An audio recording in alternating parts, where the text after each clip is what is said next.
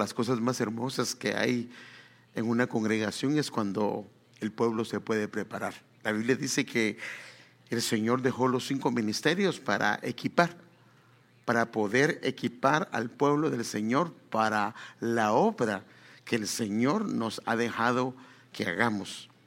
En otras palabras, es que si los cinco ministerios no entran en la edificación del cuerpo de Cristo, la obra se va a hacer, pero o se hace mal o se hace incompleta, o no se hace como el Señor quiere que se haga, pero este, eh, lo que podemos ver es que el deseo de Dios es que esto se haga bien. Y si se recuerda, la semana pasada empezamos esta temática que es genética de las ayudas ministeriales. Y hoy quiero ver la parte número dos. Tal vez vamos a hacerlo en otra enseñanza más, otra vez dos más. No lo sé. hemos estado pensando que llevamos casi desde enero, venimos dando cada 15 días lo que es la genética de las, de, perdón, lo que es clases de ayudas, eh, perdón, enseñanzas de ayudas ministeriales y lo hemos traído ya por un tiempo. Y vamos a ver si ah, solo hemos visto el Antiguo Testamento y otro que otro tópico del Nuevo, pero vamos a ver si comenzamos a, a parar y vamos a dejar la parte del Nuevo Testamento tal vez para otra ocasión y de repente empezamos con lo que son enseñanzas para eh, ministración del alma que el Señor nos pueda permitir, porque las ayudas ministeriales en algún momento dado van a tener que ministrar y es bueno que tengamos enseñanza. De alguna manera, en términos generales, he tratado tal vez cosas que son sustanciales con respecto a lo que son ayudas ministeriales. Bueno, la parte de la genética, y aunque el concepto no lo sepamos mucho, es el estudio de la herencia el proceso en el cual un padre le transmite ciertos genes o ciertas características a sus hijos y a eso se le llama genes, perdón, genética.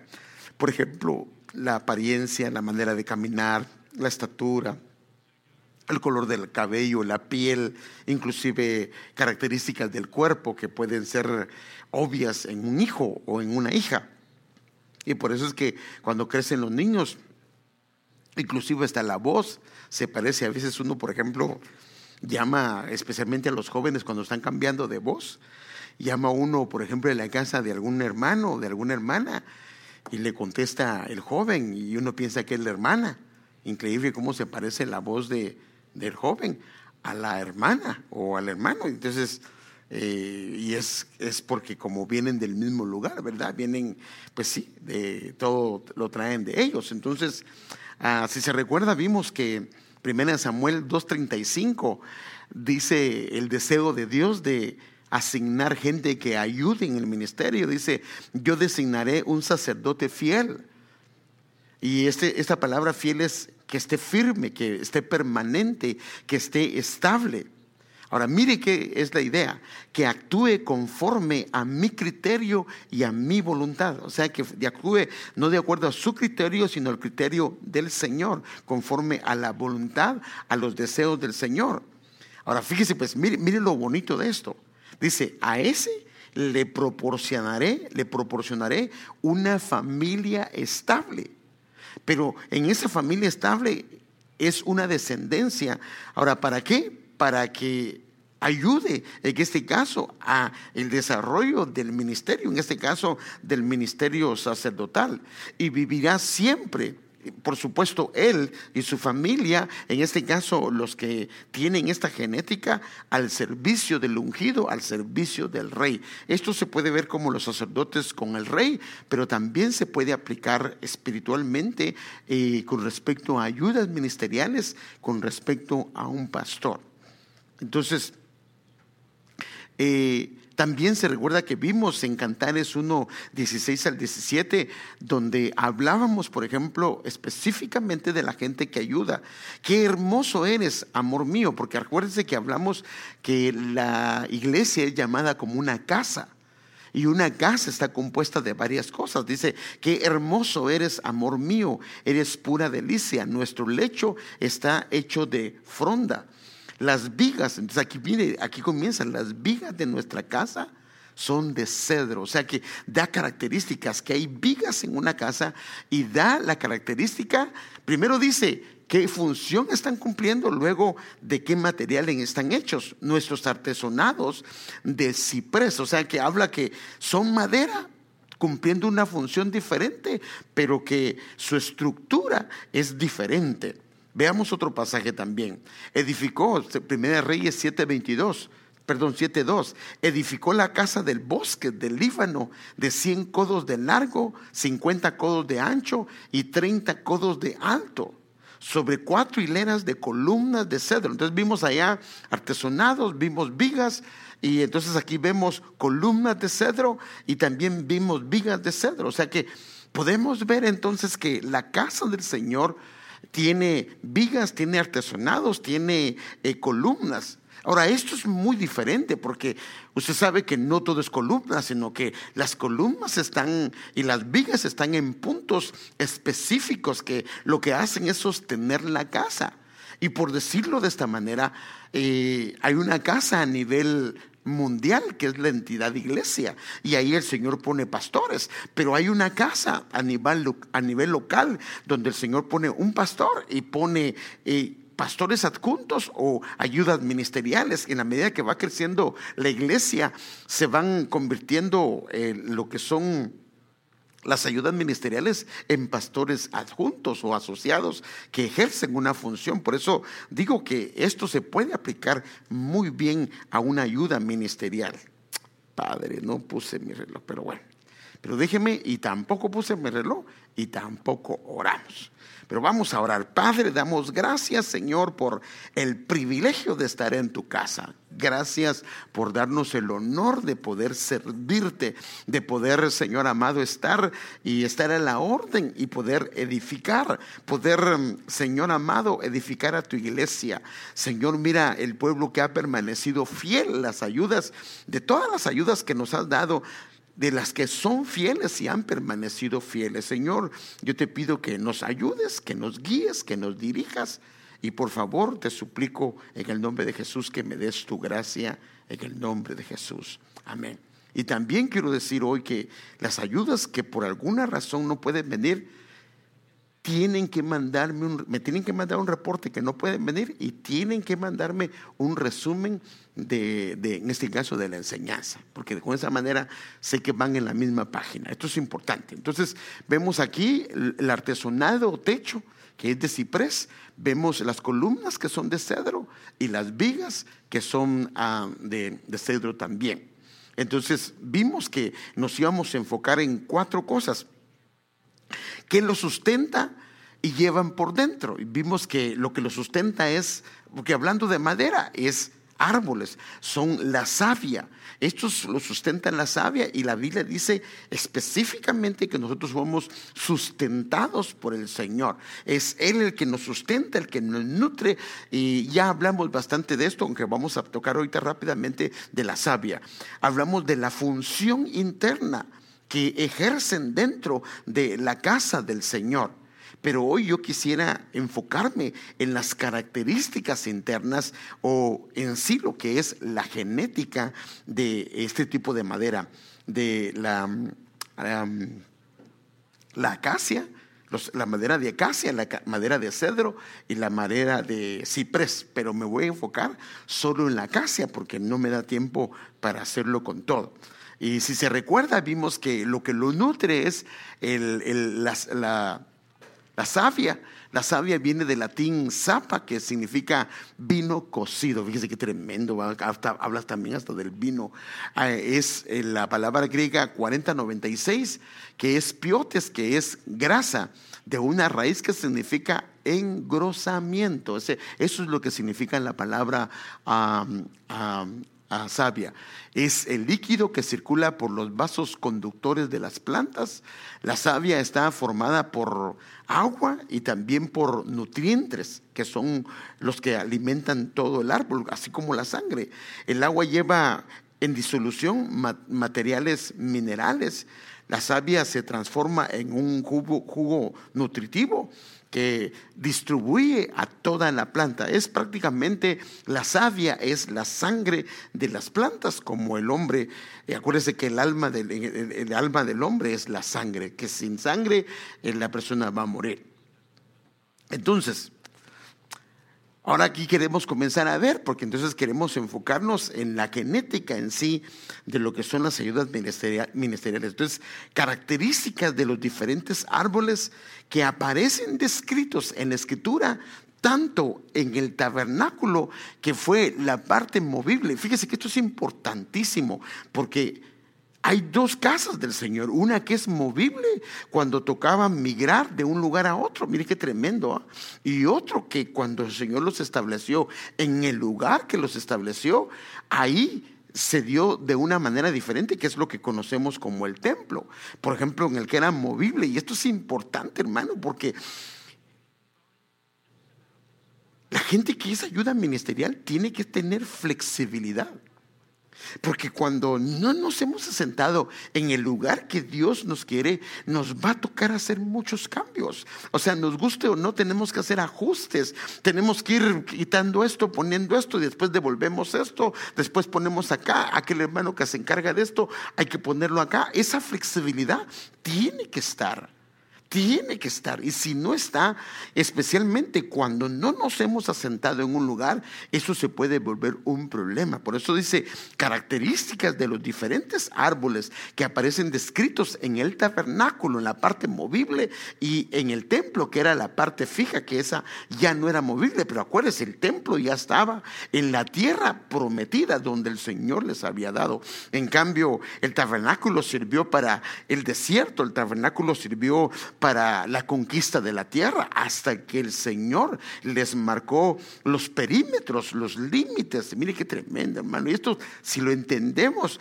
inclusive vamos a, entender la flexibilidad que debemos de tener en el ministerio que el Señor nos ha dado. Entonces, el primero que vamos a ver es el árbol de acacia. De hecho, este es un árbol de acacia. Usted lo puede ver, este es un árbol de acacia. Ahora, esto es importante porque con este nombre aparece en la Biblia. Esta palabra es chita, así se dice en hebreo. Es la palabra 7848. Y lo tremendo es que aparece en todo el Antiguo Testamento 28 veces. Y esto es tremendo porque 28 es 4 por 7, o sea, el 4 es una puerta, el 4 es equilibrio y el 7 es perfección. Es un equilibrio en perfección. O sea, mire, mire la genética de la, madera de acacia y significa, y es el número 28, pero también el 28, eh, sus divisores son 2 por 14, o sea, sus multiplicadores 2 por 14. Eso significa que, eh, hermano amado, este, se trabaja en acuerdo con, alguien más, pero también es testimonio. 2 por 14, el 14 es testimonio. Y esto es lo que podemos ver nosotros. Entonces, la primera vez que aparece la palabra acacia está en el contexto. Fíjese, ah, que esto eh, no podemos irnos porque si no nos vamos a quedar mucho tiempo en esto, pero la primera vez que aparece el nombre de Acacia está en relación cuando el Señor le pide a Israel. Es la primera vez que el Señor le pide a Israel una ofrenda que Dios le pide una ofrenda al pueblo. Y dentro de las ofrendas que pidieron, una de las, de las partes de las ofrendas es la acacia. Déjeme mostrárselo. Eh, eh, lo puse el completo para que vea que ahí está. Éxodo capítulo 25, versículo del 1 al 5. Y habló el Señor a Moisés diciendo, di a los hijos de Israel que tomen una ofrenda para mí. De todo aquel cuyo corazón le mueva a hacerlo, tomaréis mi ofrenda. Y esta es la ofrenda que tomaréis de ellos. Oro, plata, bronce, tela azul, púrpura y escarlata, lino fino y pelo de cabra, pieles de carnero tejidas de rojo, pieles de marsopa y madera de acacia. O sea que la madera de acacia es una ofrenda para el Señor. Por eso es que los, hermano, esto es tremendo. Dice la Biblia que el Señor subió a lo alto, llevó cautiva la cautividad y dio dones, dio de regalos a los cinco ministerios. O sea, Dios dio dones, dio de regalo a la humanidad, al pueblo, los cinco ministerios. Entonces viene Dios y las ayudas ministeriales son una bendición, son un regalo. Qué hermoso cuando en una iglesia hay hermanos con esta genética que pueden no solo estar pendientes de ellos, sino estar pendientes de los demás. Y aquí dice también, hermano, eh, una de las veces que aparece el árbol de acacia, eh, mire qué tremendo. Algunos creen que el árbol al cual el Señor hace referencia cuando se le manifestó a Moisés en la zarza, creen que era un árbol de acacia. Y recuérdese que se le apareció en esa zarza y dice que la zarza ardía en fuego. Ahora, note esto, hermano. La zarza ardía en fuego. Ahora, esto significa que es un llamado del Señor para su obra, porque lo que hace el Señor desde la zarza es llamar a Moisés. Y este árbol debe de arder, porque lo que habla es que es un árbol que fue hecho para arder en la presencia, en el fuego de Dios. Su llamado es que Él reciba de en medio del fuego la voz de Dios, que de, en medio del fuego de la zarza o de el árbol de acacia se oye la voz de Dios llamando en este caso a, sus, a su pueblo, para la obra a la que el Señor ha llamado. Y la zarza dice que no se consumía. Esto significa que el fuego no es para matarlo, ni para quemarlo, sino el fuego es para que la zarza pueda este, impartir una luz a aquellos que están siendo llamados. Mire qué tremendo. Por eso es que a él le llamó la atención y Moisés se acercó para que Dios utilice esa zarza, esa, esa acacia que está ardiendo para alumbrar y hacer resplandecer la luz del Señor. Ahora, esto estamos hablando de la primera vez que aparece y luego de la primera vez que se usó ardiendo, que los teólogos creen que era una, una, una, una acacia. Ahora, la última vez que aparece eh, la acacia en todo el Antiguo Testamento es, y nos da la, la, Biblia el lugar donde esto se da. Déjeme mostrarle. Es en Isaías 41, 19 al 20, pero aquí lo tremendo es que la Biblia nos describe el hábitat, el ambiente, el entorno donde el árbol de acacia crecía. Ahora, eso es importante porque el árbol de acacia no fue porque se le ocurrió a alguien usar el árbol de acacia, no. El árbol de acacia tiene características y una de las características del árbol de acacia lo vamos a ver y empieza con su hábitat, con su entorno, el entorno del árbol de acacia, de acacia. Plantaré árboles en el desierto árido, cedros, acacias, mirtos, olivos, cipreses, abetos y pinos. O sea que las acacias, su entorno es los desiertos.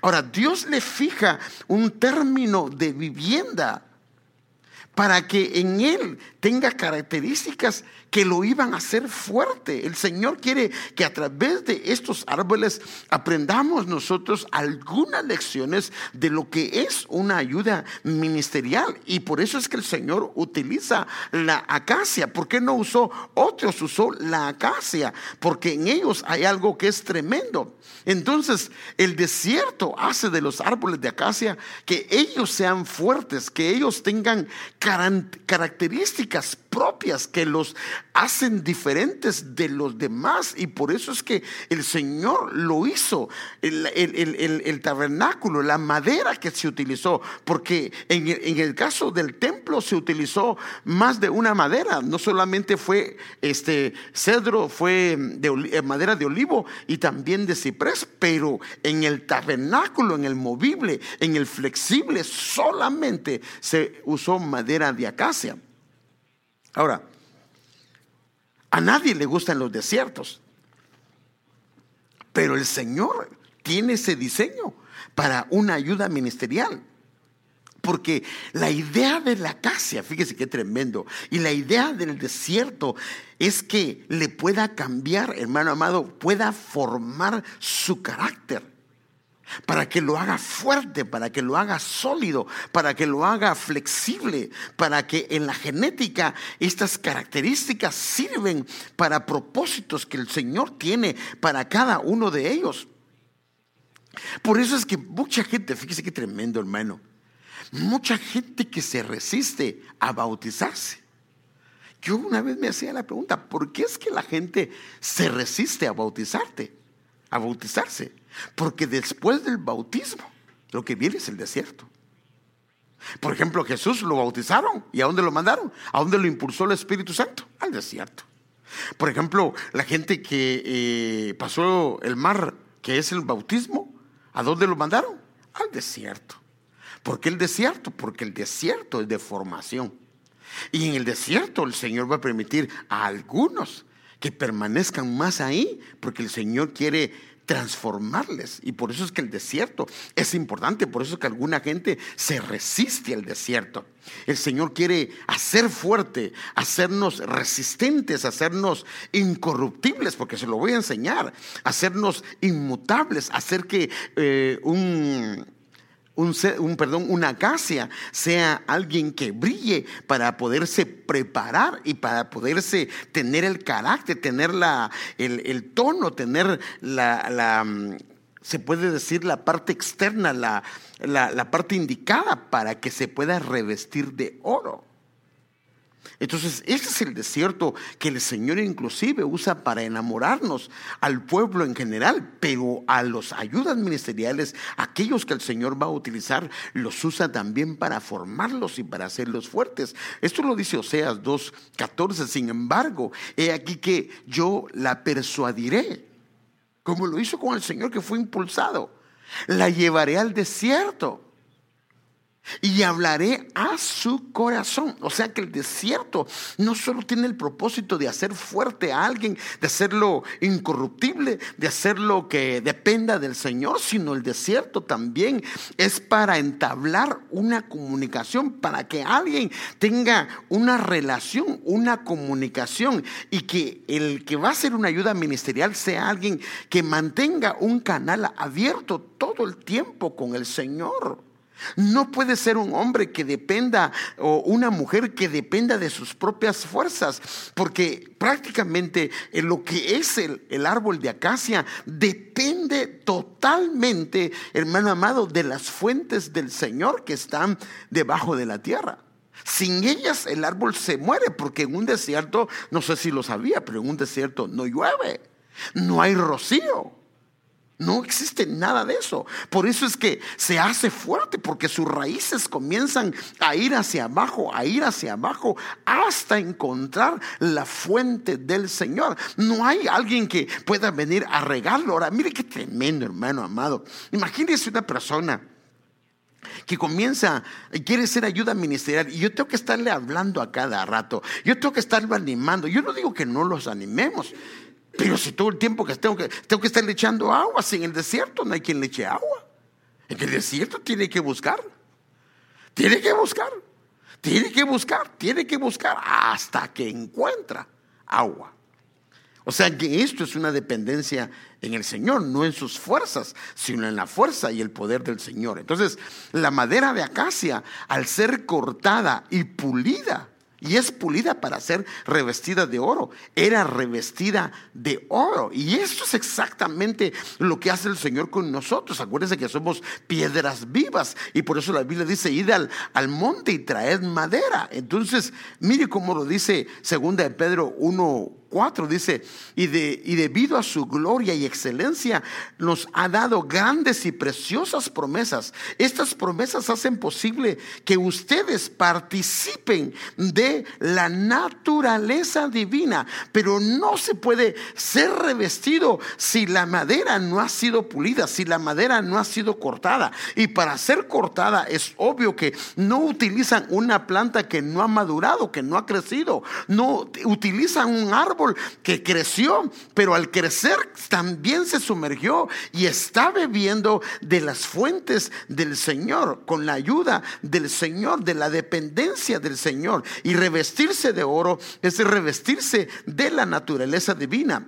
Cuando usted ve la Biblia de las Américas, 14 veces aparece la palabra promesas. Recuerde, 2 por 14, 28. O sea que aquellos hombres que se aferran a las promesas del Señor, hermano amado, algo que los caracteriza a ellos es que son gente que se aferran la promesa. Si el Señor los tiene en un desierto, se quedan ahí hasta que el Señor le da luz verde. Y esto lo que los hace es más fuertes. Entonces esa naturaleza terrenal, esa naturaleza del viejo hombre comienza a ser transformada en un hombre, en una mujer espiritual, para luego convertirse y estar en una posesión de honor como al Señor le agrada. Ahí puede usted ver el tabernáculo. Todo la madera que usted ve ahí era madera de acacia. Toda, absolutamente toda era madera de acacia y toda revestida con oro.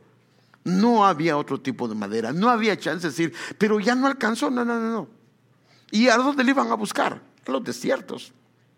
Entonces, los desiertos son el lugar ideal para que se fortalezca el árbol de acacia. Esto es importante. Ahora, para que sus raíces se hagan, fíjese qué tremendo, fuertes y profundas, y lleguen a ser un árbol eh, de acacia, porque Dios tiene pensado hacer de él o de ella un árbol de acacia. Entonces, necesita, como le dije hace un momento, profundizarse, necesita él, hermano amado, ir y profundizándose en sus raíces hasta que llega al punto donde comienza a beber. Ahora, esas aguas donde él bebe, donde ese árbol de acacia bebe, es una fuente que nunca se acaba. Por eso la Biblia habla del árbol que medita en la palabra de Dios, será como árbol plantado junto a corrientes. Se mantiene verde. ¿Por qué? Porque siempre está a, la par de la fuente del Señor. Ahora, yo quiero comenzar a ver las características de este árbol porque eh, tenemos que ver el árbol de acacia, el árbol, el cedro, tenemos que ver el ciprés, pero hoy solo vamos a ver el cedro, imagínense. Entonces, la madera de acacia, fíjese qué tremendo, la madera de acacia. O sea, no se lo olvide, la madera de acacia fue la que se utilizó, si usted acaba de sintonizarnos, fue la que se utilizó para hacer el tabernáculo movible. Ahora, fíjese. Esta madera, y esto lo puede buscar en los diccionarios, era apreciada por su resistencia y durabilidad. O sea que es resistente. Qué tremendo. Es resistente y dura. Ahora fíjese qué tremendo. No se pudre, sino es resistente y dura. Es manoviable, mano, perdón, maniobrable para trabajarla. O sea esto es importante, hermano, porque en una ayuda ministerial tiene que ser manovia, mano, man, ay Padre Santo, maniobrable. Ah, ni inglés ni español estoy en la calle, va, Padre Santo. Que sea manejable para poderla trabajar, para que se pueda trabajar en ella. Porque este es el asunto, hermano amado, que una ayuda ministerial hay que corregir, hay que decir, no, esto no está bien, o esto está bien, esto no lo hagamos, no, no, no, ¿saben qué? Esto no está correcto, creo que no le agrada al Señor, hagámoslo de esta manera. Pero el problema es que cuando alguien no es maniobrable, es un problema, porque sí puede ser un conflicto, porque la ayuda, por eso se llama ayuda ministerial. No alguien contrario al pastor, no alguien que le dé problemas, no alguien que sea un dolor de cabeza para el pastor, porque obvio que eso no sería ni edificante para él, ni edificante para nosotros, ni para ella, ni para nosotros, porque nosotros vamos a dar cuentas. Imagínense que yo diga, Padre, el Señor me diga, ¿y cómo estuvieron las ayudas que yo te mandé, Padre? Él ya lo sabe, pero él quiere oír, porque la Biblia dice que a mí como pastor me va a tocar que dar cuentas. Imagínense que diga, ay, Padre, esa persona me dio mucho problema fue un conflicto tremendo para mí, padre. Eh, cada vez que la miraba o lo miraba, me daba dolor de cabeza, le decía algo y me llevaba a la contraria. Ay, Padre Santo, eso no puede ser. No, dice que es manejable, es maniobrable para que pueda ser trabajada. ¿Por qué? Porque va a ser revestida. Ahora, el problema es que si no se deja trabajar, no la van a revestir de naturaleza divina. Ahora, ahora mire, pues, mire, aquí está el asunto, hermano. Mire pues. Lo agarraron del desierto. Lo cortaron. Lo pulieron. Lo llevan al tabernáculo, lo colocan en las paredes o en los lugares que tienen que colocarlo y lo revisten de oro. Pero si agarran una madera y no se deja trabajar y la tratan de acomodar y no se deja, aunque sea acacia, aunque haya estado en el desierto, ¿qué va a hacer con esa madera? ¿Qué haría un carpintero con esa madera? Entonces, ¿la usa? O si no se deja manejar, ¿la usa o no la usa? No la usa y la va a colocar ahí. Y como no se usa, ¿de qué te va a terminar usando? De leña. De leña. Y no era el propósito. Ese no era el propósito. Ahora, mire lo tremendo, por eso es que, eh, por eso es que tenemos que. Ahora, ¿qué pasó? Al usar, al usarlo y dejarse manejar, lo ponen en la casa y va a estar permanentemente ahí. Ese va a ser su lugar. Pero ser leña, entonces, ¿qué va a pasar? ¿Qué pasa? Su existencia deja de Perdón, no, estoy diciendo que se lo lleva el Señor. A lo que me refiero yo es de que su función deja de ser porque al volverse leña, ¿qué se va a convertir? En ceniza. ¿Y ceniza para qué la usan? Para nada, no sirve para nada. O, tal vez sí, para los que se van a poner de luto. Pero bueno, admite ser pulida en extremo, porque como necesita ser revestida de oro, o sea, en otras palabras, va de darle, va de darle. No, no está bien, no está bien. Admite, esto lo puede usted buscar en los diccionarios, especialmente en los diccionarios bíblicos, y esto lo va a encontrar. Es muy claro, porque le digo, esto que lo estoy diciendo yo aquí lo saqué de los diccionarios. No crea que lo saqué de otro lugar, no crea que me la, que me, la fumé. No, no, no, no, esto está sacado de los diccionarios. O sea que admite que se esté puliendo continuamente. Eh, es virtualmente. Ah, mire qué tremendo, hermano es incorruptible. ¿Qué significa incorruptible? Que no se deja corromper. Porque el problema es este. Mire, pues el problema es este. ¿Qué pasó con, qué pasó con Coré? Coré tenía un llamado tremendo. ¿Y cómo sabemos que tenía un llamado tremendo? Porque Coré era primo de Moisés. Él tenía un llamado tremendo de parte de Dios. Prueba de ello es que sus hijos tienen inclusive salmos. Y la Biblia le llama los hijos de Coré.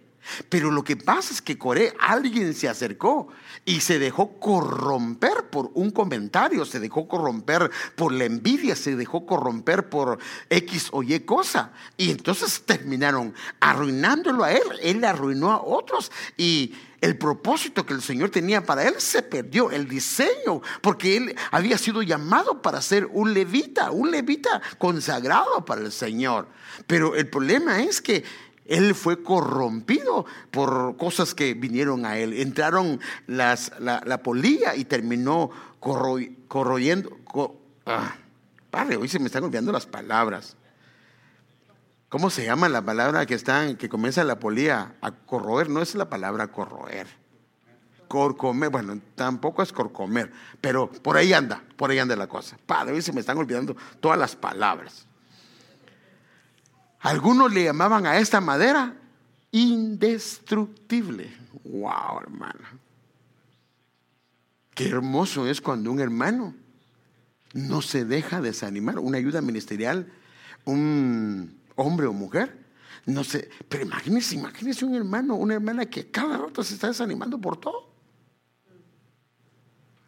No tiene la genética de una ayuda ministerial, si no tiene la genética de una oveja, porque la oveja sí que estará haciendo eso, pero una ayuda ministerial no. Una ayuda ministerial, eh, aquí lo que dice es que le llaman a esa madera indestructible. Pero sigamos viendo, esa es la quinta. Seis, de su corteza, ahora mire qué tremendo, de la corteza de este árbol sale una goma, la cual es utilizada de alimento y medicina. Ahora, ¿cómo le sacan esta goma? La sacan al hacerle incisiones a su corteza. O sea que cuando comienzan a hacerle heridas al árbol,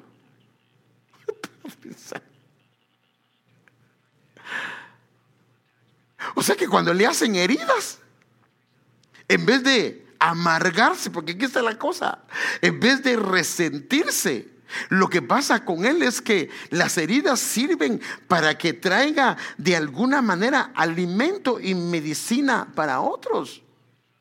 Porque lo que hacen es que eh, cuando la gente se acerca, de alguna manera le traen sus problemas y él se siente eh, compungido por lo que está pasando a él o a ella. Y entonces él se extiende en misericordia. En vez de que salga amargura, lo que sale es compasión, lo que sale es misericordia. Hermano, esto es lo que le pasó al Señor Jesucristo. La Biblia dice, el castigo de nuestra paz cayó sobre él y por sus heridas Fuimos nosotros curados, fuimos nosotros sanados. Y como acuérdense, el, versículo que vimos al principio, que el Señor le dio a el llamado sacerdotal, al, al, sacerdocio de Melquisedec, le dio una familia que tuviera las mismas características de él. Y esto significa que cuando a él los hieren, no se amargan, no hay resentimiento. O sea, no digo que no pueda pasar, pero no es esa su naturaleza, sino esto lo que provoca es que traigan sanidad a otros, porque esto es lo que pasa. Ahora entendemos por qué el Señor utilizó este árbol, el árbol de acacia, porque al, ser, al hacerle heridas a su corteza, esto sirve de alimento y sirve de medicina. Por supuesto tiene que ser árbol de acacia, porque si no es árbol de acacia, sí, muy probablemente se puede amargar se pueda resentir. Entonces aquí podemos ver nosotros cuando alguien tiene lances para hacer una ayuda ministerial y ya tiene el carácter, es, lo hiere cualquier persona. Está siendo lastimado a cada rato. Ah, posiblemente no está listo o no está lista para hacer una ayuda ministerial. Porque estos aguantan y se mantienen vivos. ¿Y sabe qué pasa con la herida? Vuelve a sanar. Entonces, para los egipcios, estas heridas, para los egipcios era símbolo de inmutabilidad. ¿Qué es, la, la palabra inmutable? Inmutable es algo que no puede ser cambiado, que algo que no puede ser alterado. Era símbolo de pureza, era símbolo de inmortalidad por la durabilidad que esto tenía. Es espinoso y recuérdese de qué hicieron la corona. La corona de la cruz la hicieron de acá. O sea que es espinoso ah, en el aspecto de que se protege, se guarda. Sí, guarda una relación, pero tiene cuidado para algunas cosas. Sigamos leyendo porque quiero ver algunas cosas más. Crece a una altura de 7 metros, más o menos. Dice que tremendo. Y esto está en los diccionarios. Y 7 que es un número de perfección. A su, talla, su tallo alcanza más o menos hasta 60 centímetros de grosor, o sea, más o menos unos 60 centímetros de grosor. O sea que está hablando el 6 del hombre y el 7 de perfección. La madera es tupida y no es fácilmente atacada por los insectos, como está tan compacta y está tan que los zancudos, por eso es que es durable, porque no hay manera que se puedan meter, está incorruptible, no se permite por lo mismo, por la genética que tiene, entonces la madera es tupida y no es fácilmente atacada por los insectos. Wow. Y termino con esto. Es una excelente sombra para el caminante en medio del desierto. O sea que cuando se acerca alguien, fíjese qué tremendo, que viene en el desierto. Hermanos, qué tremendo. Es una sombra. Ahora acuérdense que no hay tantos árboles, porque los árboles que están en el desierto son muy pocos. ¿Por qué? Porque el desierto mata cualquier cosa. Sí, porque, ¿Por qué mata? Porque todos necesitan no solo del sol, sino necesitan de la lluvia. Pero como el problema de, de, un árbol es que sus raíces no son tan profundas, entonces no pueden buscar el agua de los manantiales que surgen desde abajo. Y por eso es que no se mantiene, por eso es que no puede sobrevivir. Aunque quiera sobrevivir, no puede sobrevivir. Ahora, ahora va a haber algo más. Entonces, ahora miremos el árbol de acacia. La profundidad de las raíces del árbol de acacia. Y ahora va a ver por qué razón lo hacía tan especial. Ahora, un árbol especialmente un árbol de acacia, acuérdese, no llueve en el desierto. No hay rocío, creo que no hay rocío, eso no estoy seguro, pero creo que no hay rocío. Si no llueve, pues menos va a haber rocío. Entonces no hay rocío. Entonces el árbol no depende de la lluvia ni depende del rocío, sino depende directamente de las fuentes de abajo, de los manantiales. Y acuérdense, por ejemplo, la Biblia habla, fíjese pues antes de entrar a esto, la Biblia habla que yo creo, menos que los manantiales de abajo es lo que el Señor le dijo a través de Isaac a Jacob, que le iba a dar las grosuras de la tierra. Mire, primero vemos que Ezequiel 31.7 habla de esto. Era fuerte y hermoso. ¿Por qué era fuerte y hermoso? Solo que aquí lo estamos aplicando a una persona y aquí lo aplica, aunque a una persona incorrecta, pero a lo que vamos es la aplicación que la Biblia hace como de un árbol. Era fuerte y hermoso con ramas que se extendían ampliamente, porque sus raíces llegaban ¿a dónde? A lo profundo. Por eso es que se volvió fuerte y se volvió hermoso. Y sus ramas se extendían. Donde había agua en abundancia. Por ejemplo, eh, eh, los árboles que dependen del agua acá son estacionales, dependen solo del agua que corre normalmente, que viene en cada estación. Pero ¿por qué se vuelven tan fuertes? ¿Por qué se vuelven tan tupidos? ¿Por qué es tan fuerte el árbol de acacia?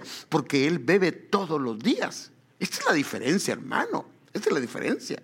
Entonces, fíjese, pues cuando a Jacob le dicen esto, le dice, y, él, y él se le acercó, Isaac, y lo besó, y al notar el olor de sus vestidos, lo bendijo diciendo, he aquí el olor de mi hijo, es como el aroma de un campo que el Señor ha bendecido. Y mire qué dice, mire, mire cómo lo bendice. Dios te dé, pues, del rocío del cielo. O sea que le está impartiendo el rocío del cielo y de la grosura de la tierra. ¿No será que la grosura de la tierra? Recuérdese que, por ejemplo, la palabra sabia se recuerda que significa grosura, que es como agua. ¿No será que la grosura de la tierra podría ser también las fuentes de abajo? Las fuentes que, hermano amado, estos traen, ahorita lo vamos, al ratito lo vamos a ver, las fuentes de abajo traen una revelación distinta. La, lluvia de arriba trae una revelación distinta. las corrientes de abajo, una revelación, un nivel de revelación distinto. Y las lluvias que salen debajo del santuario traen una revelación diferente. Wow. Entonces dice, Dios te dé pues del rocío del cielo y de la grosura de las fuentes de la tierra y abundancia de grano y de mosto. Ahora, esto es importante porque entonces, hermanos amados, significa que hay un llamamiento muy especial para una ayuda ministerial. Quiero enseñarle una figura. Aquí no se ve mucho, pero ah, la, la puse aparte y espero que espero que la logre ver. Ah. Bueno, aquí están todos los árboles. No todos los árboles, pero muchos árboles. Y para que vea más o menos, y aquí hay algunos, pero me interesa este. Mire, no sé si lo logra ver ahí. Acacia. Mire qué medida tiene el árbol de acacia. ¿Qué medida tiene? ¿Sí lo mira? mira. 35 metros.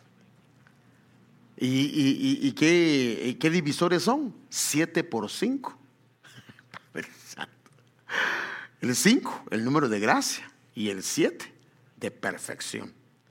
Esta especie de acacia crece en zonas desérticas de África y Anatolia. Turquía, que es la parte que queda de Oriente, es capaz de sobrevivir en lugares donde por la ausencia de lluvias no crece ningún otro árbol. Él le la pregunta, ¿cuántas ayudas ministeriales hay en la iglesia? ¿Todas son ayudas ministeriales? No.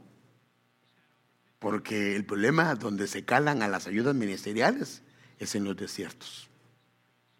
Ahí es donde se calan las ayudas ministeriales. Ahora, fíjese, pues, y esto, me preocupó cuando vi esta, la primera vez que vi esto, porque le voy a mostrar un árbol y ay, padre, eso me preocupó y dije, Señor, ayúdame.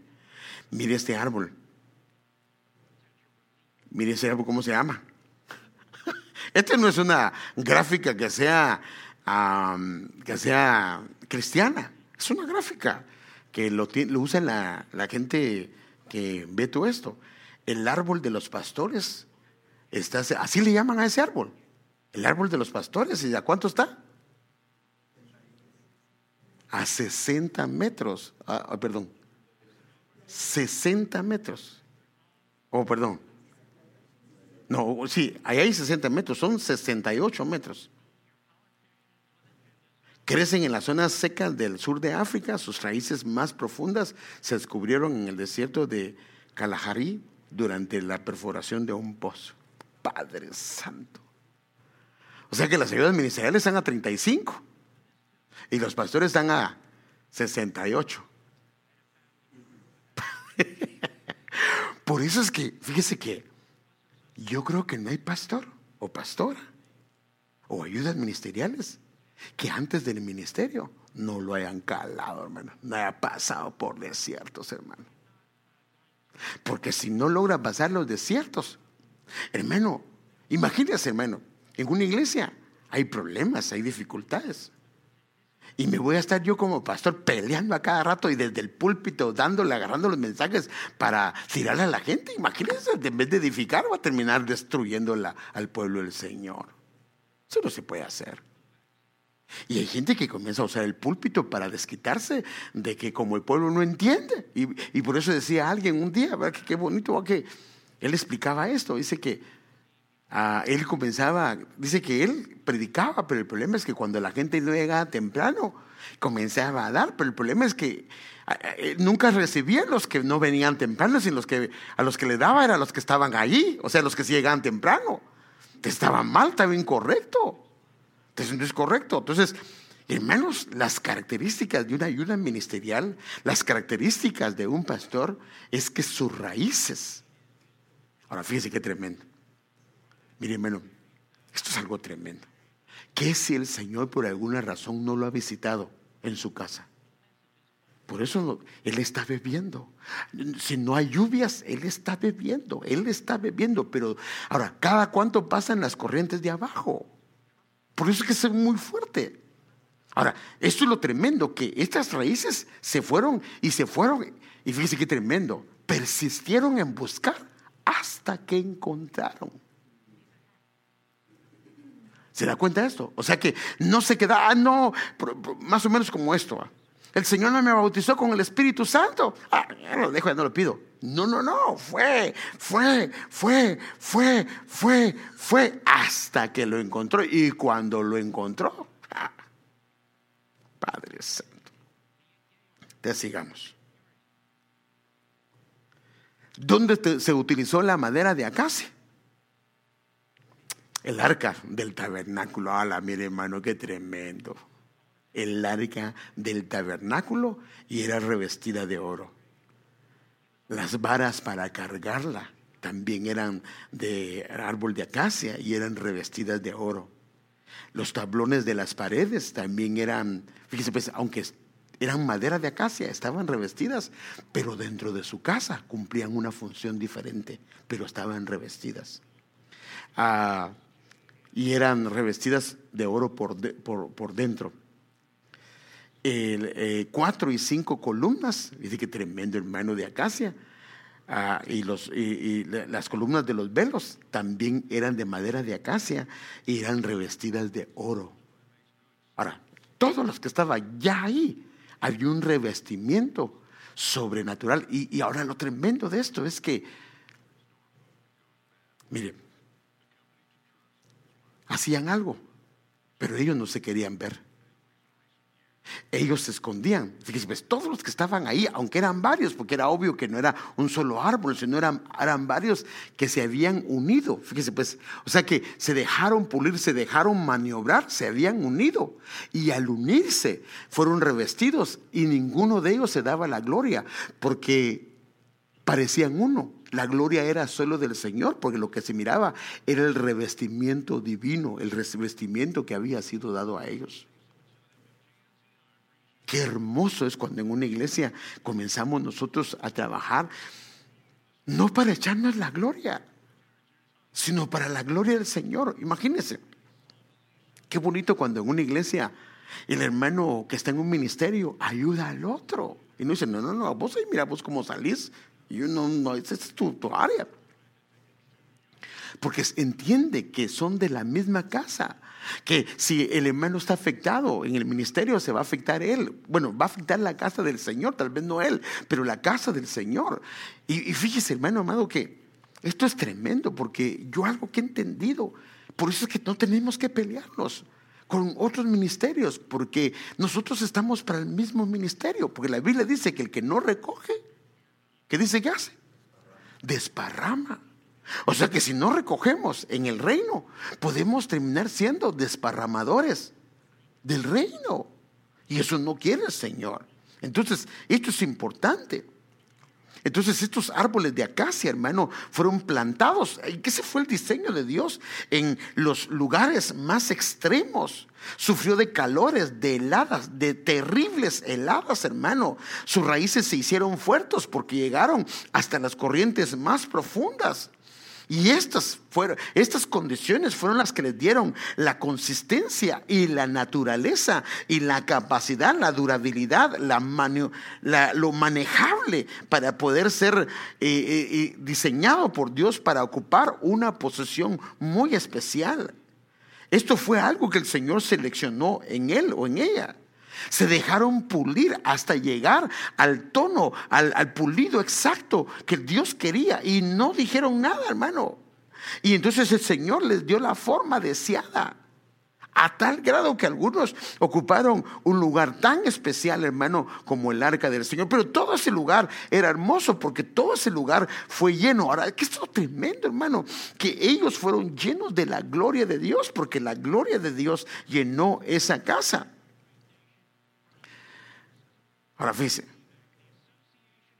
El altar de incienso también, ah, ahora sí que estamos viendo dónde se ocupó, en el altar del incienso, que también era recubierto de oro, que era de madera. La mesa de los panes también era de acacia, recubierta de oro. Solo había uno, que no era recubierto de oro, que era el altar del holocausto.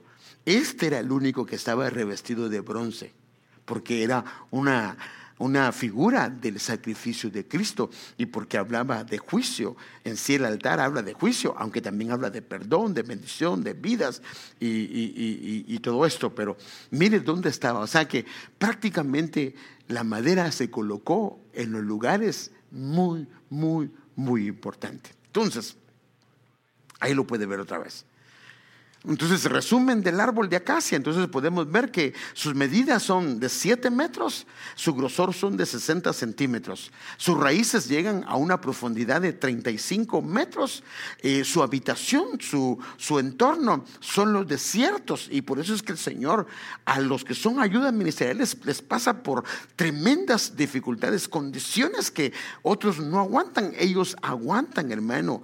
Consistencia apreciado por su resistencia porque es durable, porque es maniobrable, maniobrable o maniobrabilidad, maniobrabilidad, ahí está.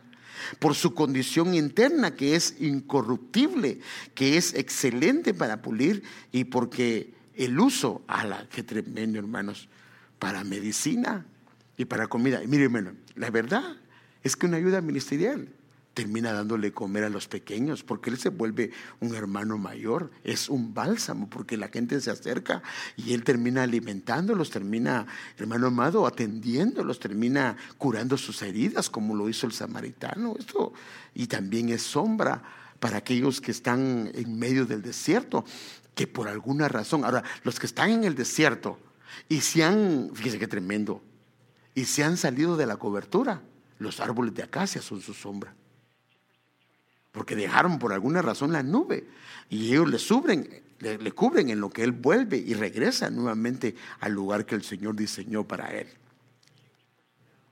La madera utilizada en el templo de Salomón. Entonces ahora vimos la madera del tabernáculo y vimos que era la parte movible. Ahora la madera utilizada en el templo de Salomón.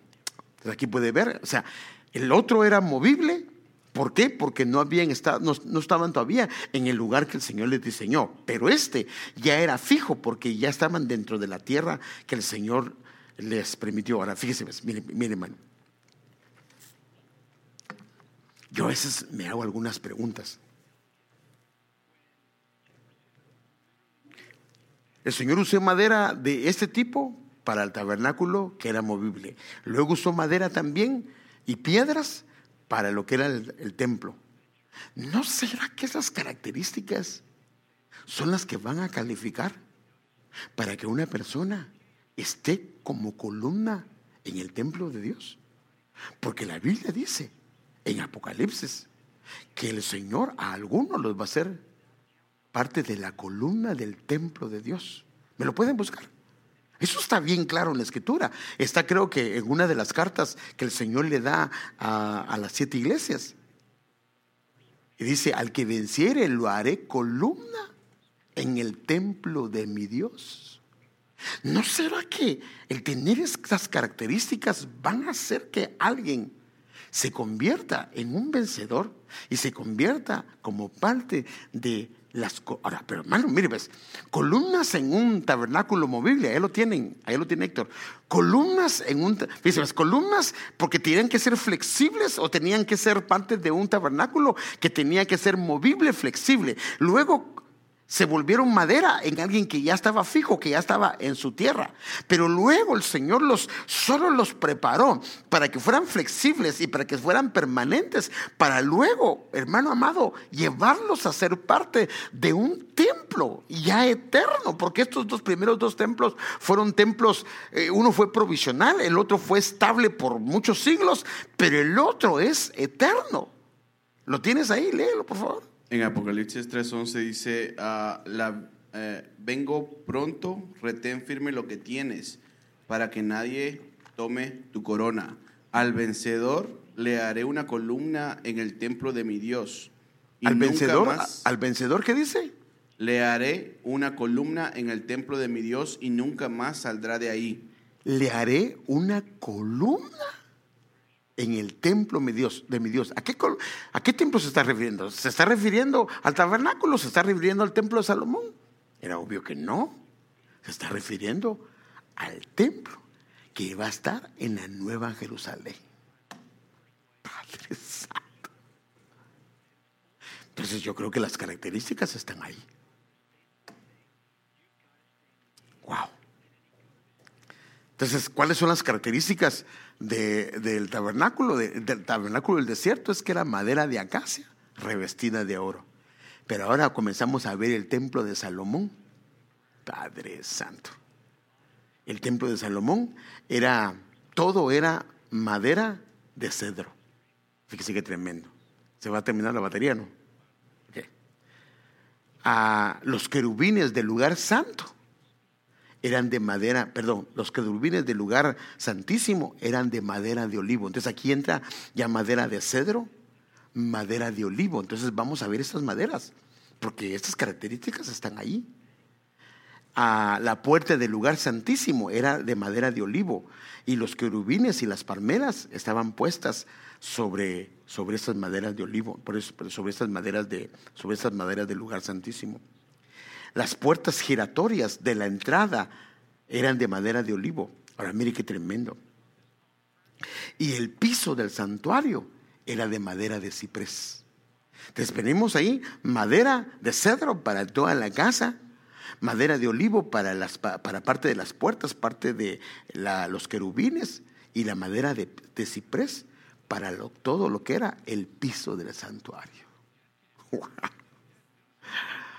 Padre, que el Señor nos ayude. Yo quiero estar ahí, hermanos.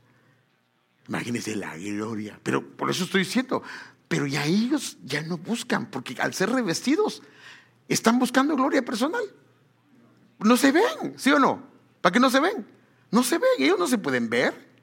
Ah, no, no, esta fue la, esta es la madera que se trajeron allá de mi terreno. No, no se ve, no se ve. No se ve, son uno, porque se volvieron. Por eso el Señor dice, que ellos sean uno conmigo, como el Padre y yo somos uno. O sea que se volvieron uno con el Señor. Padre Santo. Qué tremendo, Padre. Por eso es que hablamos de una genética diferente. Hablamos de una genética diferente. Hoy me preguntaba alguien y me decía, no es de aquí, no voy a pensar que es de aquí. Pastor me dijo, ¿y será que yo soy una cabrita? Ay, escuela, le digo. Entonces, para que yo fui misericordioso. Y le dije, mira, le digo, lo que pasa, le digo, es que todos tenemos parte de cabrito, de cabrita en nosotros. Todos, todos sin excepción, porque así es. O, no, o usted es obediente 100%. A veces obedecemos en los que nos parece y estamos de acuerdo, pero ¿qué es lo que no estamos de acuerdo? Entonces, le digo, pero esta parte, esta genética de la cabrita, tiene que ser quitada en el proceso de la caminata.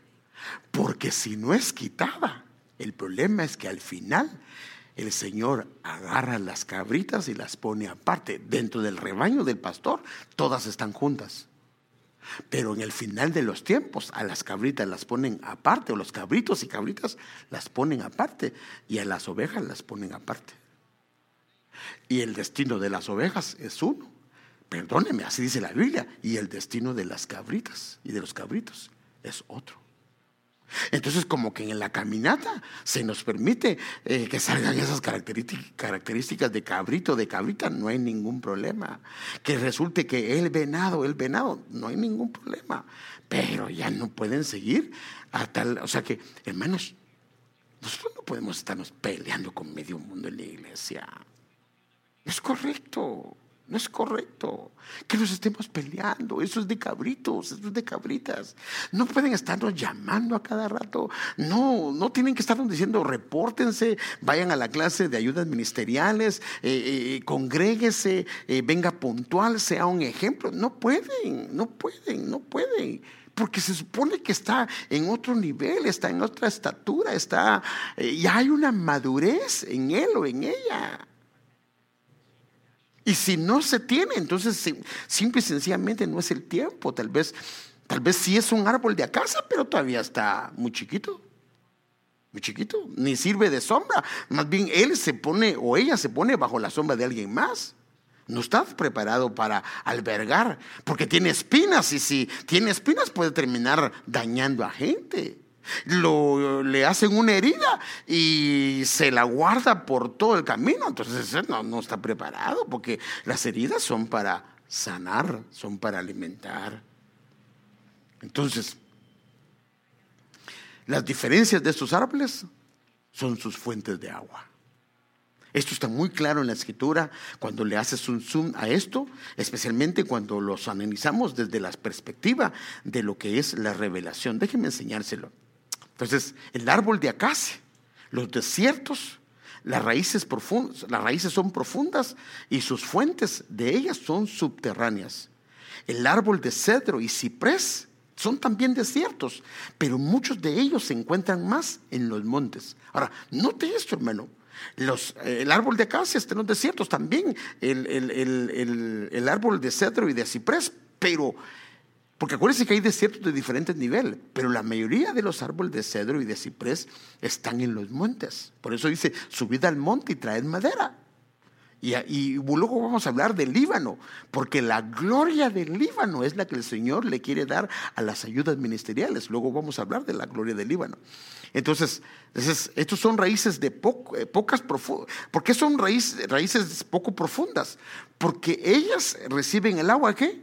del cielo la nieve, reciben el agua de arriba.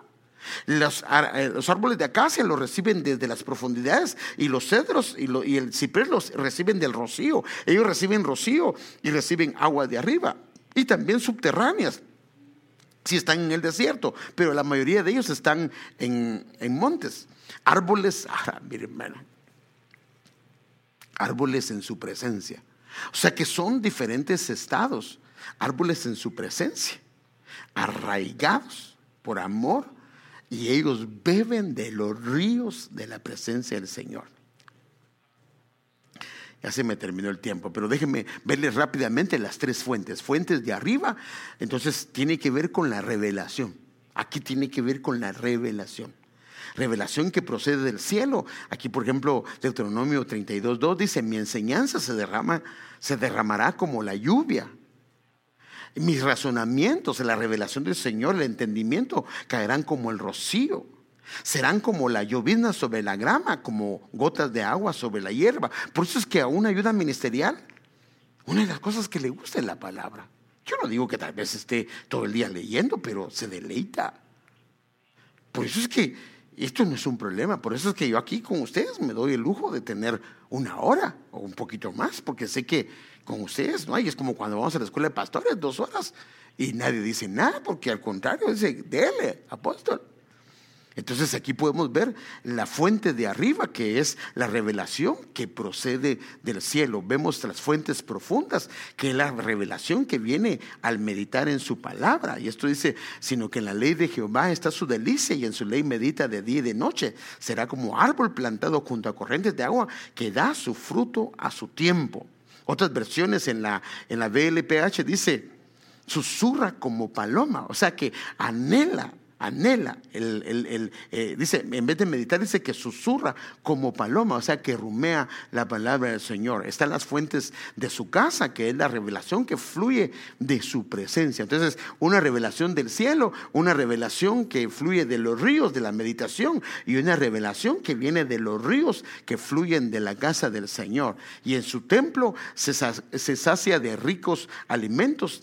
Eh, tú apagas su sed en un río de aguas deliciosas. En ti se halla el manantial de la vida y por tu luz podemos ver la luz. En tu luz veremos la luz. Entonces, rápidamente, esta revelación en el atrio, que es la revelación del sol, la revelación que se da para todo el mundo, pero ellos van más allá, va la revelación en el lugar santo, que es la revelación del candelero. Estamos hablando de una revelación a otro nivel, a otro nivel.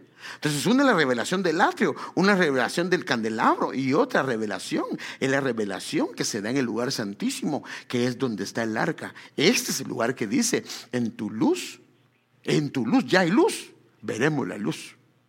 En cambio, en el otro, eh, por ejemplo, en la del atrio, hay luz, fíjese, pues, hay luz solamente cuando es el sol. Pero si el sol se quita, depende de la iglesia o depende de la luna, y si no, está en oscuridad. En cambio, en el atrio, dentro del candelero, ya tiene luz propia. Ya se vuelve, ya se vuelve luz.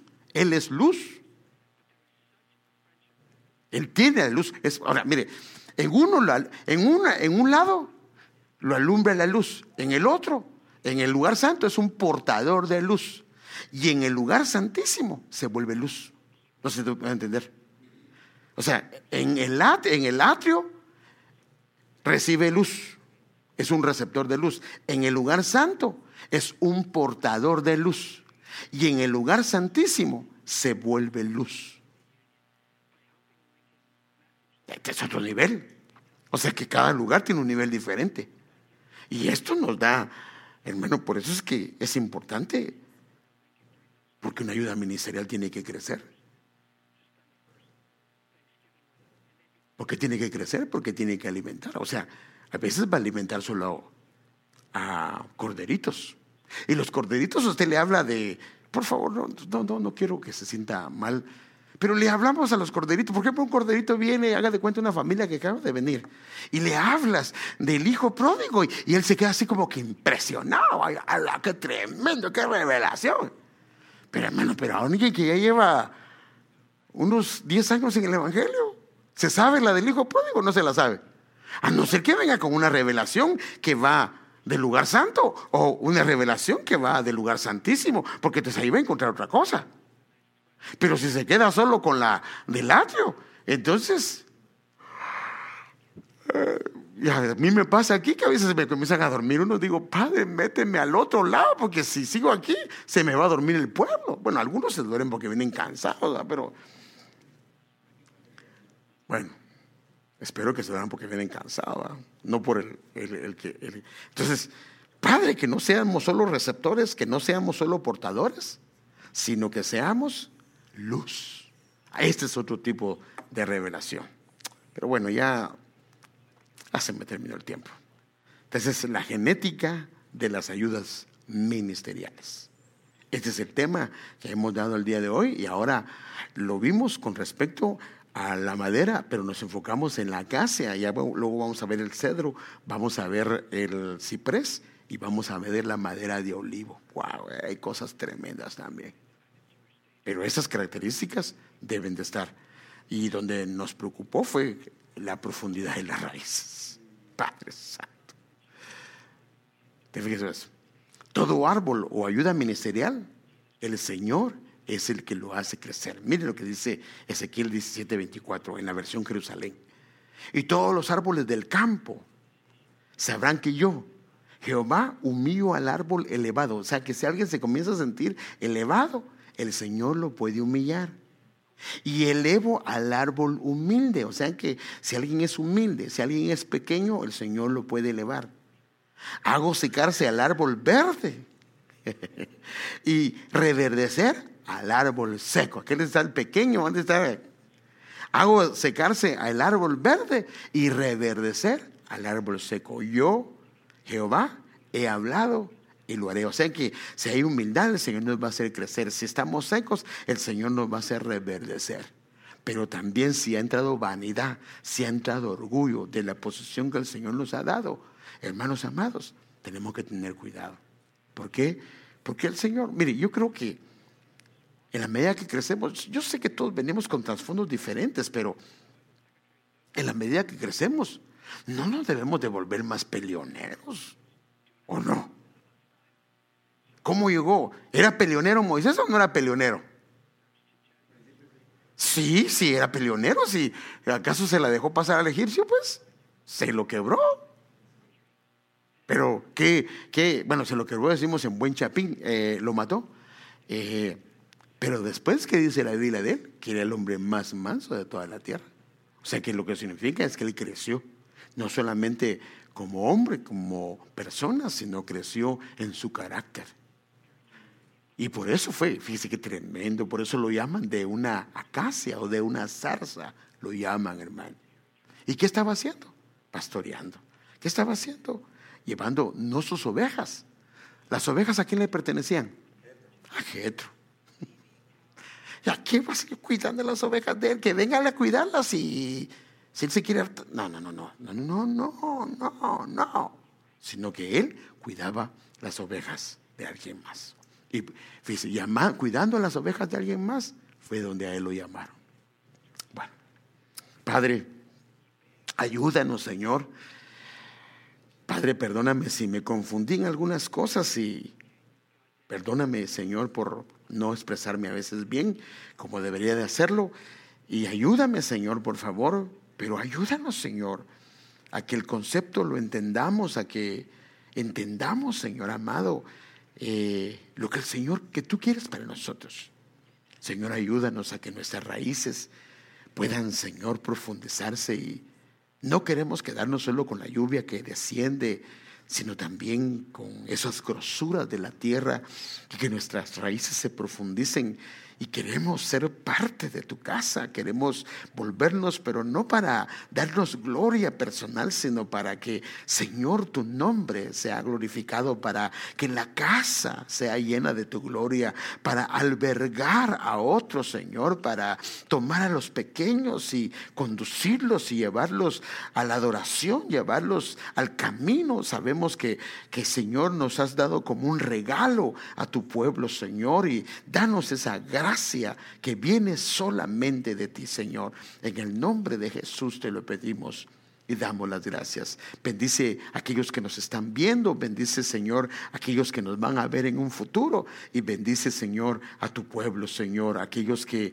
aquellas congregaciones que de alguna manera esto va a ser útil para ellos, para marcarlo para sus ayudas ministeriales o para sus líderes o la gente que de alguna manera va a servir o ha sido llamado o tiene esta genética para meternos en el orden, en el orden tuyo. En el nombre de Jesús lo pedimos y damos gracias, Señor. Amén.